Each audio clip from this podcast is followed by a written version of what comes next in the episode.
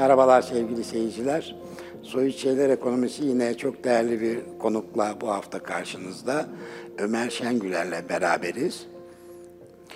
Ömer Şengüler e, benim çok sevdiğim, çok değer verdiğim bir meslektaşım aynı zamanda. Biraz sonra bahsedeceğimiz yeni bir kitabı çıktı. Hem ondan bahsedeceğiz hem e, diğer e, yaptığı çalışmalardan söz etmiş olacağız bu programda. Güzel bir sohbet olacağına inanıyorum. E, öncelikle hoş geldin üstadım. Hoş bulduk efendim. Nasılsın, iyi misin? Teşekkür ederim, sağ olun. Sizler nasılsınız? Biz de iyiyiz, teşekkür ediyoruz. Ömer Şengüler'in eee, daha çok yeni, sıcak sıcak, çok, çok taze bir kitabı Marka Ol Emi adıyla kitapçı raflarındaki yerini aldı. Evet, siz de biliyorsunuz, bizi takip eden seyircilerimiz çok iyi biliyor ki marka soyut şeyler ekonomisinin çok önem verdiği başlıklardan birisi. Ee, günümüzün soyut şeyleri arasında da çok önemli bir yer işgal ediyor marka konusu günümüz ekonomisinde. Ee, marka ile ilgili m, tabii bir takım kritikler, eleştiriler de söz konusu. Ama bütün bunlara rağmen ben bağlayıcı bir cümle kuruyorum bu konuyla ilgili. Ee, biraz kritiklere de cevap mahiyetinde bu. Üstadım ben diyorum ki marka kapitalizmin bir icadı değil, keşfidir diyorum. Ben de diyorum ki insanoğlunun bir keşfidir. Evet. Yani insanoğlunun soyut şeylere olan ilgisini, soyut şeyler yaratma ve soyut şeyler talep etme dürtüsünü aslında eee kapitalizmden önce de birçok sistemler, dinler, ideolojiler elbette eee, kullandı diyelim. Eee kapitalizmde eee, elbette insanoğlunun bu e, belki de insanı hayvandan ayıran en önemli özellik olan soyut şeylere olan ilgisini elbette ki e, dikkate almalıydı ve aldı. Aslında mesele bundan ibaret. Yani Belki de. Öyle değil mi? Peki. Şimdi e, Ömer Şengüler e, güzel bir aslında özgeçmişin hayat hikayem var. Bu arada e, Ömer Bey Kahire doğumlu. Mısır Kahire doğumlu. Yani piramitlere komşu olarak dünyaya geliyor. Evet. E, ama Türkiye'li. Evet. Annem babam da Türk. Evet. Nasıl oldu Kahire hikayesi? Ee, babam rahmetli İsmail Hakkı Şengüler, e, Ayn Şems Üniversitesi'nde Türkoloji, Türk Edebiyatı e, bölümünün başkanıymış. Ve e, annem de e, oradaymış. İkisi de Malatyalılar. E, ben de orada doğmuşum. Kahire'de yaşıyorlar. Kahire'de baban görevli. Evet. Yani görevli. hoca. Hatta Türkiye'nin Sesi Radyosu'nda da spikermiş babam. Hem okuyormuş hem çalışıyormuş. Evet. Evet. Ee, ve sonra e, herhalde Türkiye'ye dönüyor aile. Ee, İstanbul'a Erenköy'e dönüyorlar. Kaç yaşında? Yani Kahire kültürünü ne kadar al- Üç aldın? yıl. Üç yıl. Evet. Evet. Daha bebekken dönmüş. Bebekken dönmüşüm. Erenköy'e yerleşmişiz. Babam yayın evini kurmuş. Ee, Bir yayın evi vardı rahmetlinin. Evet. Bizim çocukluğumuz da Erenköy'de geçti. Evet. Yayın evi olunca tabii kitap e, Evet. e, böyle bir kültürün içine de aynı zamanda doğmuş oluyorsun. Evet, evet. Ben ortaokul, lisede yazları e, babama yardıma giderdik çalışmaya abimle beraber. Tahsih yapardık, yani düzeltme yapardık. Lisede özellikle. Evet. E, yayıncılığa böyle o zamanlardan yavaş yavaş alışmıştım. Tabii matbaa tıkırtıları, mürekkep kokusu, Tabii, tabii. mücellitane kokusu. Evet, evet. E, kurşun baskı vardı zaman. Evet, en tertip. Evet, Tabii teknoloji çok değişti şimdi. Çok. Eski şeye göre. Eski. babam rahmetli Türkiye'ye ilk defa e, 1980'li yıllarda Almanya'dan her dilde yazı e, dizgi yapabilen bir dizgi sistemi getirmişti. E, yalnızca kendisi yapıyordu yani. O Hikmet yayınları o dizgiyi yapabiliyordu. Yeniliklere açık bir babanın oğlu olarak. Sonra evet, evet özgeçmişini ben tekrarlamayayım, sana, sana anlatmış olayım. Sonra e, anlattırmış olayım. E, ilkokul, ortaokul herhalde. Evet. Öğretim, şey burada. İlkokul, ortaokul, e, Göztepe Ortaokulu, Aryamel Lisesi. Aryamel Lisesi e, matematik lisesiydi, pilot liseydi. Oradan mezun oldum. Ama babamın e, Arapça bilgisi ne hayrandım. E, Suudi Arabistan'dan, Kuveyt'ten, Körfez ülkelerinden gelen dostları, e, onların onlarla olan ilişkisine de hayrandım ve babama dedim ki ben Arapça öğrenmek istiyorum. Suudi Arabistan'da e, okumak istiyorum. 80 öncesi Türkiye'de karışıktı, Türkiye'deki üniversiteler. Evet. E, Dolayısıyla ben üniversiteyi Riyad'da, e, Riyad Üniversitesi'nde başladım. Hazırlık okudum.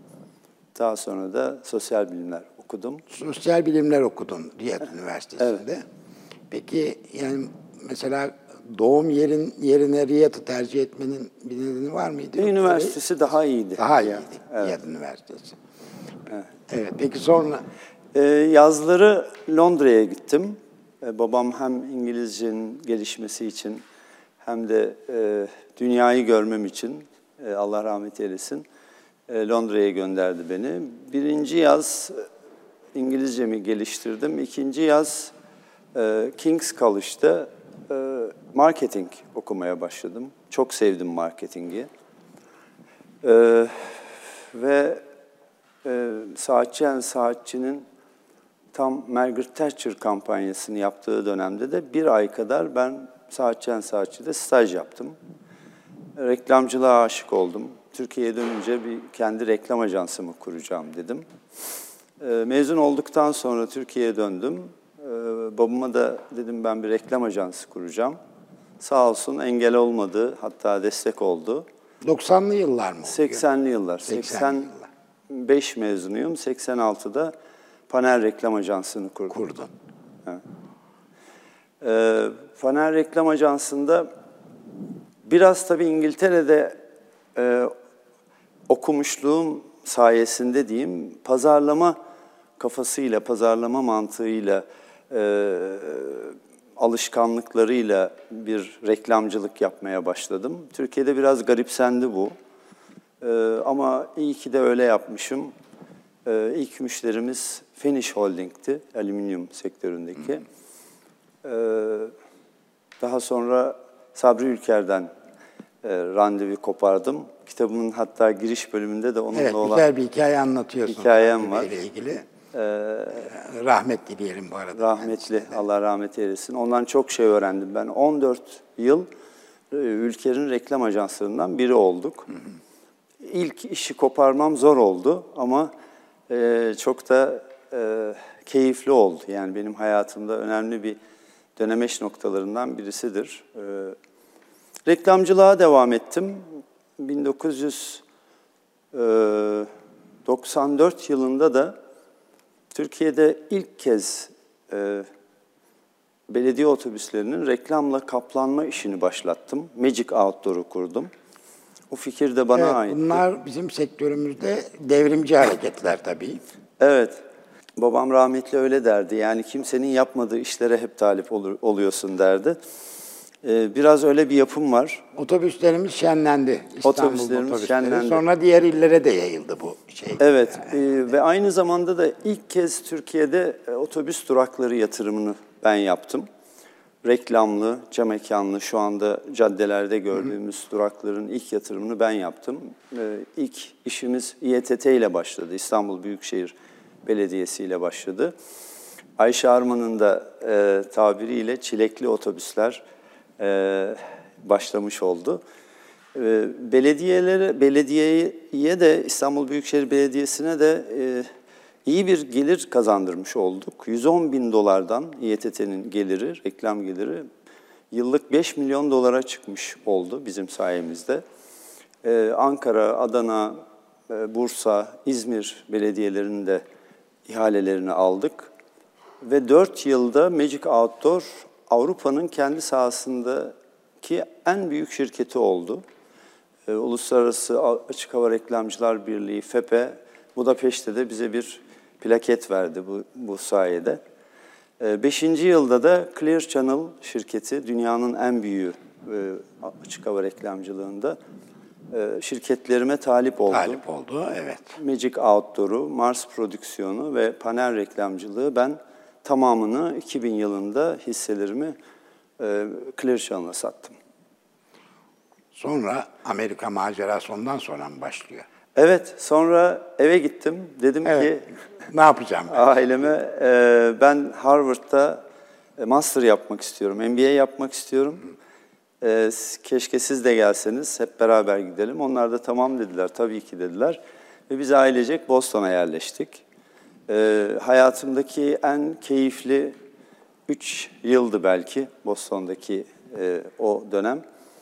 E, Harvard'ın Owner President Management e, MBA programına katıldım. Üç yıllık MBA programı bu. O programı Harvard tarihinde iki yılda bitiren kişi oldum. E, Bir ve- rekorunda var yani. evet. Ee, ve e, MIT Sloan'un da yine e, e, Advanced Study Program adında bir e, MBA programı vardı. Paralel, paralel olarak ikisini birlikte yaptım. MIT'den de mezun oldum. Ee, Amerika yıllarım bana hani Türkiye'deyken gökdelenin 5. 6. katından belki dünyayı görüyordum. Amerika yıllarımdan sonra belki böyle bir 30. kattan, 40. kattan görmeye başladım. Dünyanın Türkiye'den ibaret olmadığını, e, dünya markası olmanın çok önemli olduğunu, e, markalaşmanın çok zor olmadığını gördüm. Örneğin e, MIT'deki arkadaşlarımdan bir tanesini mezun olduktan sonra New York'ta bir ziyaret etmek istedim. Gökdelen'in işte bilmem kaçıncı katında bir ofisi vardı. E, bu arkadaş öğrenci iken e, bir software ge- geliştirmiş, bir ERP programı geliştirmiş ve Unilever'in e, EBITDA'sının, yıllık brüt karının e, yüzde sekiz oranında artmasını sağlamış bu ERP ve e, şirketi de milyar dolarlık bir şirket olmuş. Dört yıl içerisinde, beş yıl içerisinde. Böyle insanları görünce de e, e, ülkemde de markalaşmanın artık daha da önemsenmesi gerektiğine inandım.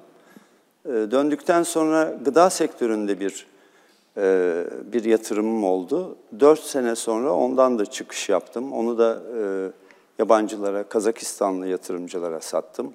Bir çiftlik kurdum açıkçası. Yani hiç alakası yok ama e, bir çiftlik ve bir fabrika kurdum. E, ama e, o da başarılı oldu. Dördüncü senesinde onu da sattım. Sonra kara kara düşünmeye başladım. Ben ne iş yapacağım dedim. Ee, ve bir yılımı aldı aşağı yukarı bu araştırma.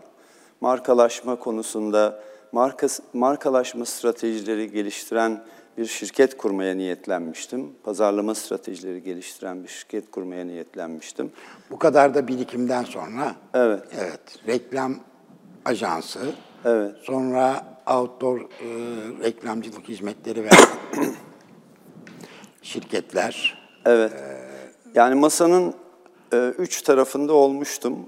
Reklam ajansı, e, mecra, aslında iki tarafında olmuştum. Üçüncü taraf da reklam veren veya sanayici olmaktı. Onu da bir denemek istedim. MIT'ye gitmemin ana nedenlerinden bir tanesi de oydu. Biraz beynimin sol tarafını da geliştireyim istedim. Ee, e, markalaşma konusunda, stratejiler konusunda araştırdığımda dünyada 4-5 şirket olduğunu gördüm. Bunlardan işte 2-3 tanesi New York'ta, 2-3 tanesi Londra'da. Uygulama yapmayan, yani e, reklam ajansı gibi bir kampanya e, atmayan veya e, bir sosyal medya şirketi gibi uygulama yapmayan, PR şirketi gibi uygulama yapmayan şirketlerdi bunlar. Bunlara gittim, ziyaret ettim. Dedim ki Türkiye'de gelin birlikte kuralım. Hatta siz hiç masraf yapmayın, her şeyi ben üstleneyim. Ee, pek olumlu yaklaşmadılar. Biz Türkiye'ye zaman zaman gidiyoruz. Orada müşterilerimiz var. Logo yapıyoruz dediler. Yani yüksek rakamlara, böyle 1 milyon dolar seviyelerindeki rakamlara logo yapıyoruz. Çünkü Türkiye'deki büyük şirketlerin dahi yöneticileri pazarlamayı satış sanıyorlar. Türkiye'de pazarlama farkındalığı yok. Türkiye'de şirket açmaya değmez dediler. Ee, Ben de e, biraz gocundum bu sözden. Dedim ki bütün riskleri ben kendim alacağım ve kendim Türkiye'de bir şirket kuracağım. Global Magic Brands'i kurdum 2011'de. Bir iki yıl zorlandım. Zorlandım derken yani büyük şirketlerin, büyük holdinglerin patronlarına, üst düzey yöneticilerine gittiğimde sanki yani yeni bir din çıktı. Ben de onun peygamberiyim haşa. Hani dininizi bırakın, benim dinime geçin, size cennet vaat ediyorum der gibi garipsediler. Hatta bir tanesi e, marka ve pazarlama işleri bize fantezi. E, sen bize satışı artıracak bir şey söyle, hemen yarın anlaşalım seninle dediler. E, iyi ki sabretmişim, karşılığını gördüm. Şu anda biz e, Türkiye'nin e, ilk ISO 500 şirketlerine de hizmet veriyoruz. New York'ta bir ofis açtık. E, Amerika'da müşterilerimiz var. E, Avrupa'da müşterilerimiz var. Avustralya'da müşterilerimiz var. E, işin yalnızca strateji tarafındayız. Yani konumlandırmayı geliştiriyoruz. E, Daha sonra markalaşma stratejisini, pazarlama stratejisini geliştiriyoruz. Ve e, uygulama yapan ajansların o stratejilere uygun olup olmadığını da denetimini yapıyoruz. Denetliyorsunuz sonradan. Evet. Evet her ne kadar 3 yaşında ayrılmış olsan da bir e, Kahire şeyi hayatında izler bırakmıştır tabii büyük ihtimalle. E, çünkü henüz 3 yaşında bilincinde olmasan bile ilerleyen yaşlarda Kahire doğumlu olmanın sana geçirdiği bir takım şeyler mutlaka olmalı. Sonra Riyad Üniversitesi, Evet. İngiltere, Evet. Amerika, Harvard, MBA, yine MIT falan derken tabii e, vizyon genişledikçe genişlemiş. İyi ki Türkiye'ye dönmüşsün de bize sonuç itibariyle bu vizyonu bizim iş adamlarımıza da aktarmış oluyorsun. Şöyle, e, tabii kitabın bir, büyük ilgi uyandırdı. Teşekkür Se- sevgili Tuğçe kitapla ilgili e, görüşlerini bildirenleri bir video olarak derledi. Onu biraz sonra vereceğiz. E, tabii e, şöyle bir yanılgı içinde olabiliyor insanlar. E, elbette iş insanları, e, şirket sahipleri e, sonuçta e, belli bir pazarın içinde, belli dinamiklerin içinde belli deneyimlerle hareket ediyor olsalar bile market, pazarlama, markalaşma veyahut başka bazı konularda ister istemez danışmanlıklar almak zorundalar. Evet. Neden? Her şeyden önce şunun için. Şimdi bir şirket gerçekten bakıyoruz, hayranlıkla izliyoruz, çok başarılı. Ama o başarısı belli bir paradigmanın, belli dinamiklerin ve belli dönemin ortaya çıkardığı bir başarı. Yani dışarıdaki hareket devam ederken aslında şirketler kendi işlerinde aynı devinimi sağlayamazlarsa, yani dışarıdaki dışarıdaki hıza ayak uyduramazlarsa geriye gittik ağır ağır geride kaldıklarını bile fark etmeden bir felaketle karşı karşıya kalabiliyorlar. Her şeyden önce danışmanlık müessesesi benim görüşüm dışarıyı çok iyi analiz edebilen, izleyebilen ve bu görgüyü, vizyonu, bu birikimi içeriye yani şirket içine aktarma konusunda çok ciddi işlev üstlenen kurumlar ve kişiler bence. Şimdi e, bu da şöyle bir e, kabiliyet gerektiriyor. üstadım bence e, terminoloji, jargon dar kitlelerin mesela terminoloji bilim insanlarının kendi aralarında kullandıkları bir dildir. Üçüncü şahıs iki bilim insanının, iki matematikçinin, iki fizikçinin birbirleriyle konuşmalarını dinlese hiçbir şey anlamaz. Çok sıkıcı bir şey olur. Onun için hani popüler bilim filan da e, böyle şeyler vardır ya popüler bilim dergileri falan.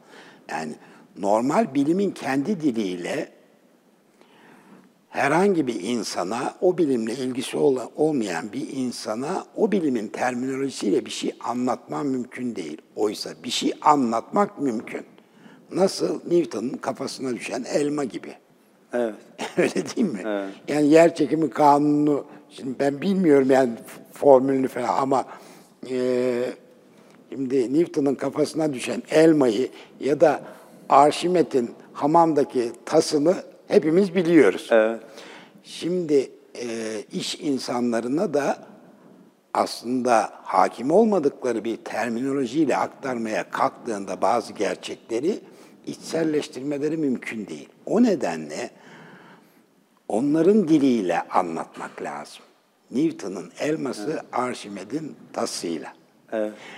Bu kitabı ben biraz böyle yorumladım. Nitekim gelen kritikler, övgüler de hep bu yönde.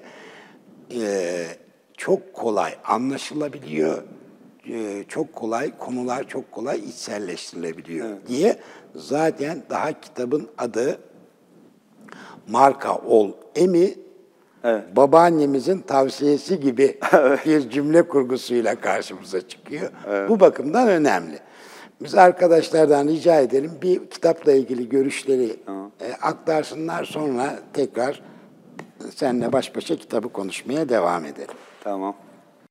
Marco Emi e, büyüklerimizin bize tembih sözü gibi geldi. Aslında Ömer Bey de bizim büyüğümüz. Beraber çalışma şansını ben e, yakaladım e, kendisiyle E, ve dolayısıyla e, o söz bize bir tembih gibi. Aslında her insanın, e, hepimizin birer marka olduğunu vurgulayan e, ve o markaya değer vermemiz gerektiğini, inşa etmemiz ve korumamız gerektiğini tembihleyen bir söz olarak görüyorum ben bunu. İlk girişi e, çok güzel, çok ilginç ve çok keyifli bir hikayeyle başlamış. Bu arada e, hikayenin gücüne inanan bir biz pazarlamacılar ve iletişimciler için açıkçası biçilmiş kaftan olmuş.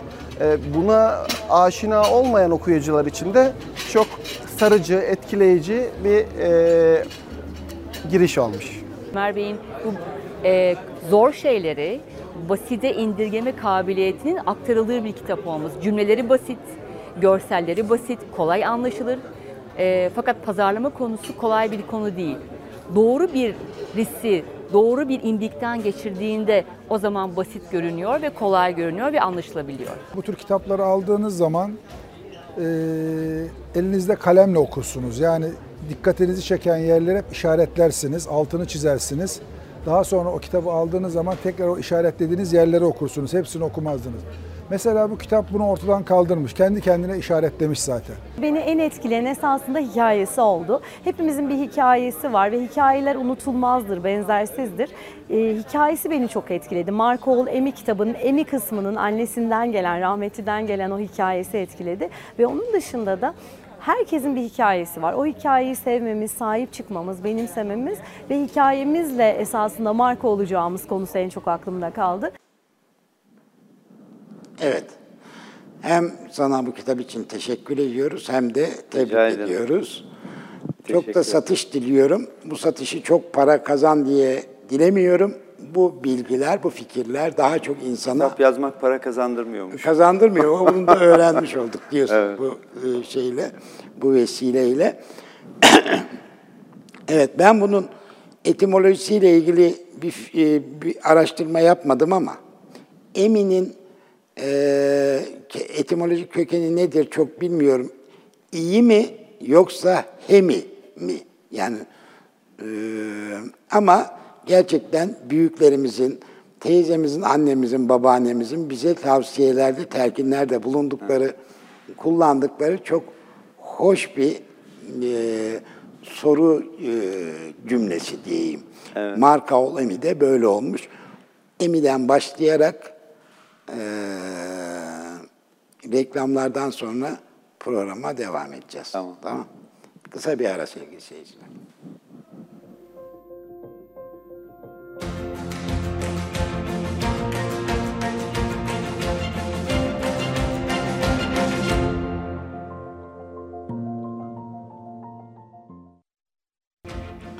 Hızlıca devam ediyoruz. Ee, emi e, dildeki en az çaba yasası gereği kısalmış bir e, ibare. İyi mi? Geç kalma iyi mi ya da geç kalma he mi? İkisinden biri. Nereden geldiğini bilmiyorum. İzleyicilerimizi yanıltmayalım. Evet. Şimdi e, üstadın e, sosyal mecrada birçok cümleleri de emi diye biter. Siz de hemen cevap veriyorsunuz. Peki diyorsunuz. Evet, ben de hemen peki diye cevap veriyorum. Eğer bu iyi mi, iyi mi, peki de peki'nin kısaltılmıştır biliyorsun. Evet, Ondan eminiz. İyi mi, peki. Evet, marka ol emi, peki diyorum ben de. Şimdi eee, arkadaşlar arkamızda marka kitaptan bazı sayfalar da aktarabilirler bize. Kitap eee, dili yanında aynı zamanda sayfa tasarımlarıyla da ilgi çek- çekiyor. Şöyle ki arkadaşlar hemen eee kaydı alabilirler. Sayfalar eee, sevgili seyirciler bu şekilde bir grafik tasarım eee, bilinçli bir grafik tasarımla verilmiş durumda. Bazı sayfalar neredeyse eee, afiş şeklinde. Evet. Her bölüm bir kampanya gibi diyorum Evet. ben. İlan gibi. Evet. Renkli Evet. beyaz birinci hamur kağıda basılmış. Ve her bölümün sonunda da reçeteler var. Evet, o reçeteleri de uygulayanlar Marka oluyorlar. marka oluyorlar. Peki, hemen şuradan girelim. Bizim eee, ihracat kilogram fiyatımız ortalama eee 1.1 dolara düşmüş. Bu sene evet. Evet, maalesef. Maalesef. 1.28'di en son. Oradan da 1.1'e e, düştü. E, bu önemli bir gösterge. Aslında ihracat kilogram fiyatı, ortalama kilogram fiyatı şu demek. E, seyircilerimiz için, bilmeyen seyircilerimiz için söylüyorum. İşte Türkiye'den kaç ton emtia gönderiyorsunuz. E, sonra onu o dış satım karşılığında elde ettiğiniz rakamla rakama bölüyorsunuz. Böldüğünüzde bir kilo emtiayı kaç liraya satmışsınız dışarıya. Şimdi biz bunu 1.1'e satarken el alem 3'e, 4'e, 5'e satıyor. Doğru. Şimdi o aradaki fark ne? 3 dolarlık, 4 dolarlık farklar ne? Korkunç fark. Yani çarpanlarıyla bu. Hani %10, %20 değil bu. Evet, o aradaki fark tamamen markalaşma farkı. Evet? İnovasyon da tek başına yetmiyor. İnovasyonun bile pazarlamaya ihtiyacı var, markalaşmaya ihtiyacı var. Yani düşünün e, WhatsApp sonuçta bir inovasyon ürünüdür, bir mesajlaşma aracıdır. E, WhatsApp dördüncü yılında 19 milyar dolara satıldı. E, kestiği fatura da yoktu. Bir iki küçük fatura dışında. E, 17 çalışanla 19 milyar dolara satıldı. E, Almanya'nın sanıyorum kilogram değeri ihracatta 6.8 euro. Ee, Bunda da tabii markalarının çok büyük önemi var. Markalaşmanın önemi var. Türkiye'nin ekonomisinin çıkış yolu markalaşmaktan geçiyor. Ben buna inanıyorum. Türkiye'nin şu anda 1.1 dolara satmasının ana nedeni ee, Türkiye'de pazarlama farkındalığı çok eksik. Yani biz Türkler üretmeyi çok iyi biliyoruz. Bir Türk'ü boş bir adaya atın, orayı size fabrikalar yapsın. Ee, biz satmayı çok iyi biliyoruz ama ikisinin arasında e, ben sanki ben diyorum ki sanki Tanrı yaratırken hani pazarlama çipini koymamış nasıl bir Alman'a boş vermişlik çipini koymamışsa bizde de o çip yok. Öyle demeyelim ya. Öyle demeyelim. Şöyle, e, tabii belli alışkanlık, belli kültürel alışkanlıklar tabii kolay değişmiyor. E, hangi e, to- toplumsal sü- süreçlerden geçiyor e, toplumlar, e, hangi dış faktörler onları etkiliyor ya da belirliyor, tabii başka bir tartışmanın konusu ama Evet. sonuçta çıkış yok anlamına gelmiyor bu. Ama şeyi çok güzel özetledin gerçekten. Üretimle satış arasında sıkışan bir ekonomideyiz. Evet. O zaman o arada ne var? Katma değeri oluşturamıyoruz. Onu yaratamıyoruz. Katma değeri yaratamıyoruz. Bu o anlama geliyor. Halbuki bizim çok güzel bir deyimimiz var. Yükte hafif, pahada ağır. Evet, evet, evet. Yani yükte hafif pahada daha ağır olabilmesi için bir emtihanın ona soyut şeyler enjekte edebiliyor, yükleyebiliyor olmamız gerekiyor. Evet, aslında marka algıdan para kazanmaktır. Yani havadan para kazanmaktır. Evet. Ee, biz bunu beceremiyoruz. Ee, biz çok büyük dünya markalarına tekstilde üretim yapıyoruz. Yani işte 20'de bir fiyatına üretiyoruz. O da 20 katına satıyor. Ee, bunun bir benzerini dünyanın en büyük spor e, malzemeleri yapan, e, ayakkabı yapan özellikle bir marka e, Vietnam'da 10-15 dolara üretiyor, ürettiriyor. Kendisi de 150 dolarla 1500 dolar arasında satıyor. Ee, işte e, Philip Kotler'ın çok e, enteresan bir sözü var. Dünyada yaklaşık 8 milyar insan yaşıyor.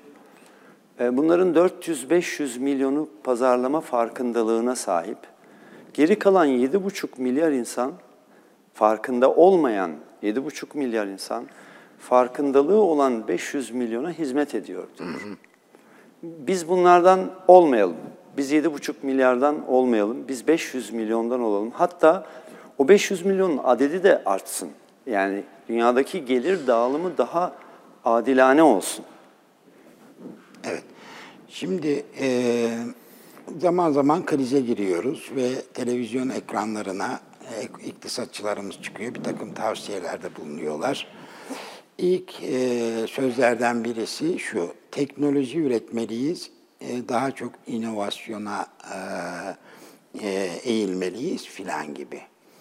Ben de şunu diyorum bunun karşılığında, inovasyon ya da teknoloji emtialaşmanın önünde bir bariyer oluşturmuyor. Gerçekten teknoloji yaratırsınız, onu da değersiz hale getirebilirsiniz. Kimi zaman da hayır yaratılmış teknolojiyi, başkalarının yaptığı teknolojiyi siz çok değerli hale getirebilirsiniz. Şimdi Android telefon pazarında dünyada belki yüzlerce marka var. Evet. Bir bakalım hangi markalar var desek dört tane bir elin parmaklarını geçmez sayısı. Markalı olanlar. Doğru. O e, birisi e, tamamen örnek olsun diye söylüyorum. Bin dolara satılırken markasız aynı neredeyse benzer özelliklere sahip bir Andro- Android telefon 100 dolara satılıyor. Bizim pazarda. Türk markası dediğimiz cep Evet. telefonları da var. Var. Onlar da 100 dolara satılıyor. Evet, 100 dolara Çünkü marka satılıyor. değiller. Evet. E, teknoloji bir güvence oluşturmuyor. Evet. İnovasyon hiçbir güvence oluşturmuyor. Tek başına güvence. Bu olmasın anlamına gelen bir şey değil benim. Evet. evet. Şimdi e, Selim Bey, biz bir vitrine baktığımızda, bir ürün gördüğümüzde hayal kurmaya başlarız ve bir hikaye yaratmaya başlarız. Her marka bir hikayedir. Bu e, ilişkilerde de bu böyledir. Karşı cinsten birini gördüğümüzde e, aklımızda e, bir hikaye yaratmaya başlarız. Sonra o kişinin gerçek hikayesini yavaş yavaş tanımaya başladıktan sonra ya o hikaye güçlenir, daha çok severiz ya da yok ya tahmin Bu ettiğim hikaye gibi bana uymadı oldu. uymadı olur. Evet. Şimdi markalarda da böyledir. Ee, Bir ayakkabıyı görürsünüz işte turuncu renkleri var diye aa çok güzel dersiniz. Markası da hoşunuza gider ve kafanızda bir hikaye yaratmaya başlarsınız. Ben bunu giyersem çok havalı olurum veya işte çok rahattır herhalde. Bir de giyersiniz ki belki hani sanki yokuş yukarı gidiyormuş gibi hissedersiniz, rahatsız eder sizi. Ya da tam tersi çok hoşunuza gider ve her gün giyersiniz. Ve ben bunlara, ben de mesela ayakkabı seven bir insanım. Bazı ayakkabılarım dolaba girmez. Yani sürekli gözümün önündedir ve onları çok sık giyerim. Kadınlarda da bazı takılar aynanın önünde durur. Kasada durmaz. Çok severler onu. İşte marka da böyledir. Ee, Her marka bir hikayedir. Biz e, hikaye hikayemizi yaratırken marka yarat, yaratmada e, çok dikkatli olmalıyız. E, ve marka hikayesi e, conception kelimesinden ben yola çıkmak istiyorum. Bunu da sizden öğrendim bu arada. E, conception Latince'de e, hamile kalmak veya embriyo anlamındadır. E, fertilizasyon. Evet, fertilizasyon. Ee, aslında o fikri markanın yaratıcısı ilk bulduğu anda yani hangi fikir olursa olsun kendinin beyni bir yerde hamile kalmıştır bir fikre, Evet. bir hikayeye. Daha sonra da hedef kitlenin beynini hamile bırakmak zorundadır. Ee, işte orada başlar. Ondan sonraki adım konumlandırma dediğimiz konumlandırmadır. Ve konumlandırma ürünü veya ürünün sahibini konumlandırmadan ziyade hedef kitlenin zihnini konumlandırmaktır. Ondan sonra da benim kitabımda bir marka ağacım var. Onun için de bayağı bir uğraştım yani bayağı bir e, akıl, Biliyorum. akıl teri var orada. Yakın tanığıyım evet. Evet. Ee, marka adı, marka logosu ve mottosu markanın hikayesini aslında özetler. Yani siz hiç alakasız soyadınızı hiç alakasız bir ürüne koyarsanız o hikayeyi yaratamazsınız. Öyle enteresan marka isimleri var ki Türkiye'de şahit oluyorum buna. Ee, maalesef hani çocuğuna bile e, isim koyarken yeter ismini koyan anne babalar var. Satılmış ismini koyan anne babalar var. Ee, buna dikkat etmiyorlar. Ama aynı şekilde markasına da isim koyarken buna dikkat etmeden isim koyuyorlar, marka ismi koyuyorlar. Şöyle bir şey var. Evet. Ailemizin şerefli ismi bu peynir tenekeleri üstünde sonsuza dek yaşayacak. Halbuki daha e, yaşamaya başlamadan ölmüş oluyor Evet, maalesef. maalesef. Ee, geçmiş dönemde aile ya da şahıs isimlerinden markalamalar var, marka isimleri. E, Batı'da, Avrupa'da da var. Oranın da hikayesi farklı, o da farklı hikayeler. Ee, şimdi bugün artık marka adı e, yaratmanın bilimsel, dil bilimsel, e, semantik, fonetik birçok kuralı gözümüzün önünde, elimizin altında yani. Şu anda e, durum böyle ve o kadar önemli bir şey ki marka adı e, markanın kaderini belirleyecek kadar önemli bir şey. Ben şey diyorum, e, güçlü olacak marka adından belli olur. Eğer yanlış bir marka adı koyduysanız sizin dünya markası olma şansınız yok. Evet. Bu maalesef. kadar net. Maalesef. Şimdi e, zamanımız yavaş yavaş daralıyor. Ben de senden e, çok fazla farklı görüşlerini de almak istiyorum program bitene kadar. Şimdi her şeyden önce bu kitabı tüm e, konuyla ilgili izleyicilerimize tavsiye ediyoruz. Sadece ben tavsiye etmiyorum. E, Profesör Philip Cutler da e, Philip Cutler da bunu tavsiye etti bize. E, Cutler e, dünyanın önde gelen pazarlama gurularından e, birisi. Hatta kitabına ön söz de yazdı. onun Bu ön sözün hikayesini de bize bir anlat. Ondan sonra kitaptan çıkalım. Kitap dışı Tamam. bazı Ben e, tabii e, dünya vatandaşı olarak görüyorum kendimi. E, Sayın e, Cutler'la da geçen sene Haziran ayında tanışma şansını yakaladım ve çok sevdim kendisini. O da sağ olsun beni sevdi. Ve geçen sene Haziran ayında Chicago'daki evine gittiğimde e, oturttu beni bayağı bir yani hani sorular sordu, fikirlerimi öğrenmeye çalıştı. Ee, böyle karşılıklı bir münazaralar yaptık e, kısa bir, bir buçuk saat içerisinde. Ee, fikirlerimi söylediğimde senin mutlaka bir kitabın olmalı dedi. Ee, ve e, bu kitabı bu kitaptan sonra aslında ben e, bununla ilgili düşüncelerim vardı. Bir yeni bir kitapla ilgili e, pazarlamanın Rönesansı ile ilgili birkaç fikir teatisinde bulunduk kendisiyle ve kendisine Marco Emi'den söz ettim. Tabii dedi benimle de paylaşabilirsin dedi. Ben e, geçen sene Aralık ayında da İstanbul Ticaret Odası'nın sponsorluğunda bir dünya pazarlama zirvesi yapıldı ve Katler da katıldı. Hatta birlikte sahne aldık. Ben moderatördüm. Sonrasında e, Şirince'ye kapandım. Kitabı yazdım. E, Ocak sonu gibi İngilizceye tercüme ettirip e, kendisine gönderdim maille. 2-3 gün sonra bana cevap yazdı. Tabii bir taraftan da düşünüyorum yani cevap verecek mi, vermeyecek mi, ne düşünüyor. Ben bu kitabı çok beğendim dedi. Bu kitabın hatta şu ifadeyi kullandı mailinde. "E, Biz bugüne kadar pazarlamayı biraz zor dille anlatmışız, onu anladım dedi. Sen çok kolay bir dille, sade bir dille anlatmışsın. O zaman İngilizceye çeviren arkadaş da çok iyi, iyiydi. başarılı bir çok çeviri iyiydi. yapmış. Çok Evet. başarılıydı.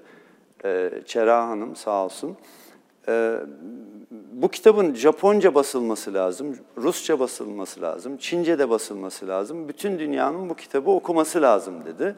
Ben de bir sunuş yazısı yazdım. Bunu kullanabilirsin, hatta kapakta da ismimi kullanabilirsin dedi. Ben havalara uçtum. Yani bu çok büyük bir şeref. Ee, sağ olsun. Ee, ve daha sonra da grafik çalışmaları başladı ve e, kapak tasarımlarını yapmaya başladık. O sırada Mart'ta ben tekrar bir ziyaret ettim kendisini. Bu defa bundan sonraki kitapla ilgili ziyaret ettim. Pazarlamanın Rönesans kitabı ile ilgili 80 sayfalık bir özet yapmıştım, bir taslak yapmıştım. Bir 3-3,5 saat onu tartıştık kendisiyle. Bazı ilaveler eklememi söyledi. İşte bazı şeyler konusunda fikirlerimi aldı. Ee, o kitapta gelecekte pazarlama nasıl olmalı ve gelecekte yani Black Mirror çağında e, markalar nasıl satış yaparsa, nasıl markalaşırsa ayakta dururlar onunla ilgiliydi. O- Evet. Şimdi eee, biliyoruz Adam Smith'ten bu yana eee, ekonomi eee, sınırsız ihtiyaçlar ve sınırlı kaynaklardan söz ediyor. Evet. Biz de burada her hafta soyut şeyler ekonomisi olarak sınırsız kaynaklar üzerine konuşuyoruz. Evet. Şimdi ülkemiz, Türkiye hepimiz çok seviyoruz. Onun için ısrarla bu konuları tekrar tekrar gündeme getiriyoruz. Ee, bir soyut şeyler ekonomisinin bir iddiası daha var. O da şu. Bu toprakları itibarlı bir dünya markası haline getirebilirsek eğer o zaman Türkiye'den eee, bu ekosistem içinde gelişip büyüyen, bu markalamadan güç alan başka modada, teknolojide, birçok alanda başka itibarlı markalar eee, doğması sağlanabilecektir. Önemli olan, çok önemli konulardan birisi eee, ülkenin dünyada bir menşe ülke olarak imajının büyümesi, yükseltilmesi. Yani bugün sanayicinin Türkiye Cumhuriyeti hükümetlerinden isteyeceği en önemli şey vergi iadesi, vergi indirimi, bir takım teşvikler, onlar bunlardan çok daha öte itibarlı bir Türkiye markasıdır. Olmalıdır daha doğrusu. Şimdi eee, ülke markalama konusuyla ilgili bize söyleyebileceğin tavsiyelerde bulunabilebileceğin tavsiyeler var mı? Ee, şöyle söyleyeyim. Jeff Bezos'un çok sevdiğim bir lafı vardır. Marka siz odada yokken sizin hakkınızda konuşulanlardır. Mustafa Kemal Atatürk buna çok bu, bu, bu konuya çok önem vermiştir. Türkiye'de yaptığı devrimler, Türkiye'nin yeniden inşası, Cumhuriyet'in yeniden inşasını yaparken Batı'nın ve Doğu'nun yani dünyanın bizim hakkımızdaki algısını iyi yönetmiştir. Ve o sayede de çok e, tanınan, bilinen dünya markalarından bir tanesidir kendisi. E, sonrasında maalesef biz bunu ihmal ettik ve millet ne düşünürse düşünsün en büyük biziz, bizi sev, sevmeyen ölsün mantığı yaygın oldu Türkiye'de. Şimdi Araya gireyim mi? Atatürk'ün Avrupa ülkelerine yönelik olarak bir tanıtım e, gemisi yola çıkardı.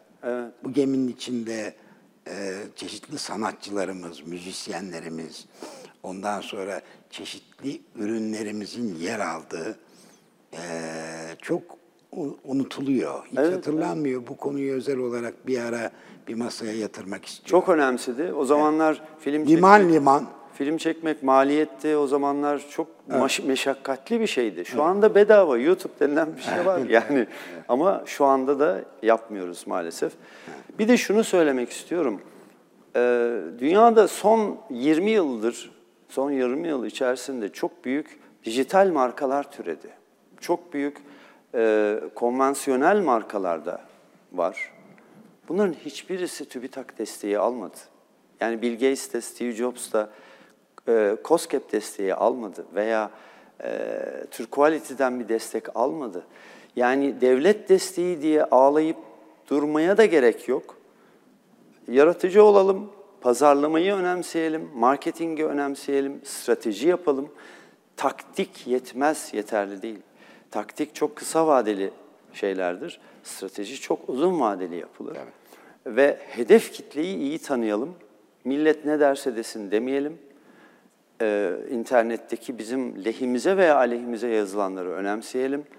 Dünya daha ilk günden bir dünya markası olmayı kafaya koyalım. Ee, Türkiye'nin markalaşması veya Türkiye'nin marka algısına gelince e, bu tabii kamunun veya siyasi erkin liderliğinde e, olmasını beklediğimiz bir şeydir.